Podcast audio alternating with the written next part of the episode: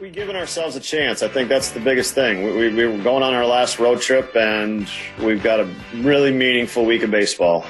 Amen to that, Craig Counsell, the skipper talking after the Brewers complete a weekend sweep of the Kansas City Royals at Miller Park. Seems like this whole season just got started. Well, in fact, it just did, but it is now wrapping up. One week to go in the regular season. Joining us live on the first Midwest Bank Hotline, the Journal Sentinel's esteemed Brewers beat writer Tom Haudricourt on WTMJ.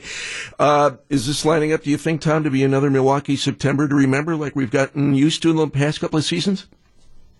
Right there in front of them, isn't it, Gene? You know, I was thinking this morning about our talk last Monday. They had just been no hit after blowing a game in the ninth inning on Saturday night.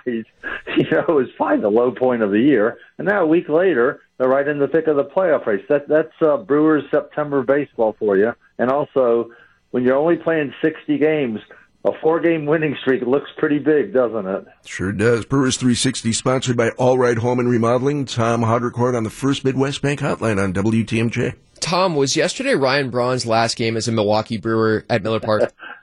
I don't think anybody knows. You know, he he said and did some things that made you think it might be, but I think he was just covering his bases, no pun intended, um, in case it was. You know, because you can't go back and if you decide to retire, you can't go back in time to treat the last day a little better than you did, you know. So I think he was soaking it in yesterday and reflecting. He was in a very reflective mood afterwards. I love when he beat out an infield hit and he raised his fist like he had just won the World Series with a grand slam.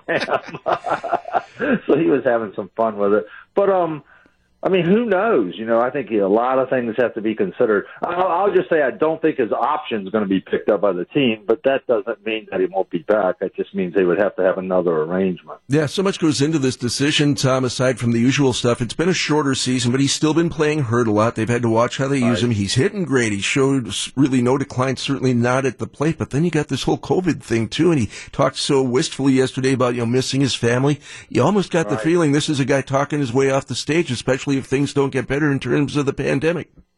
Yeah, that's why I said he he said and acted.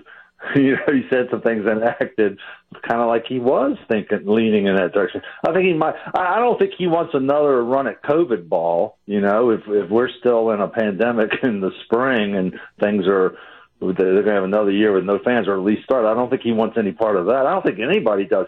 But he is getting older. You know, injuries are a real concern. He's had he's only played in 32 of their 52 games.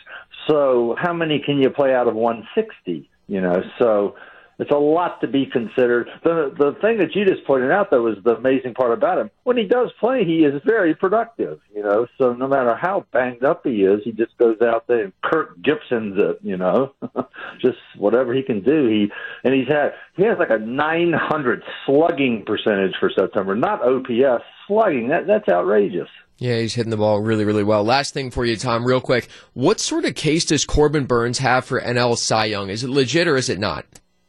Well, everybody better take a good look at his numbers because he's either first, second, or third in every category. He's statistically he's got a great case. I just wonder if not having the name of a Jacob DeGrom or Yu Darvish or Trevor Bauer will hurt him. But I, I'm confident that the BBWA voters will will treat him statistically like everyone else, and I think he has a very good chance.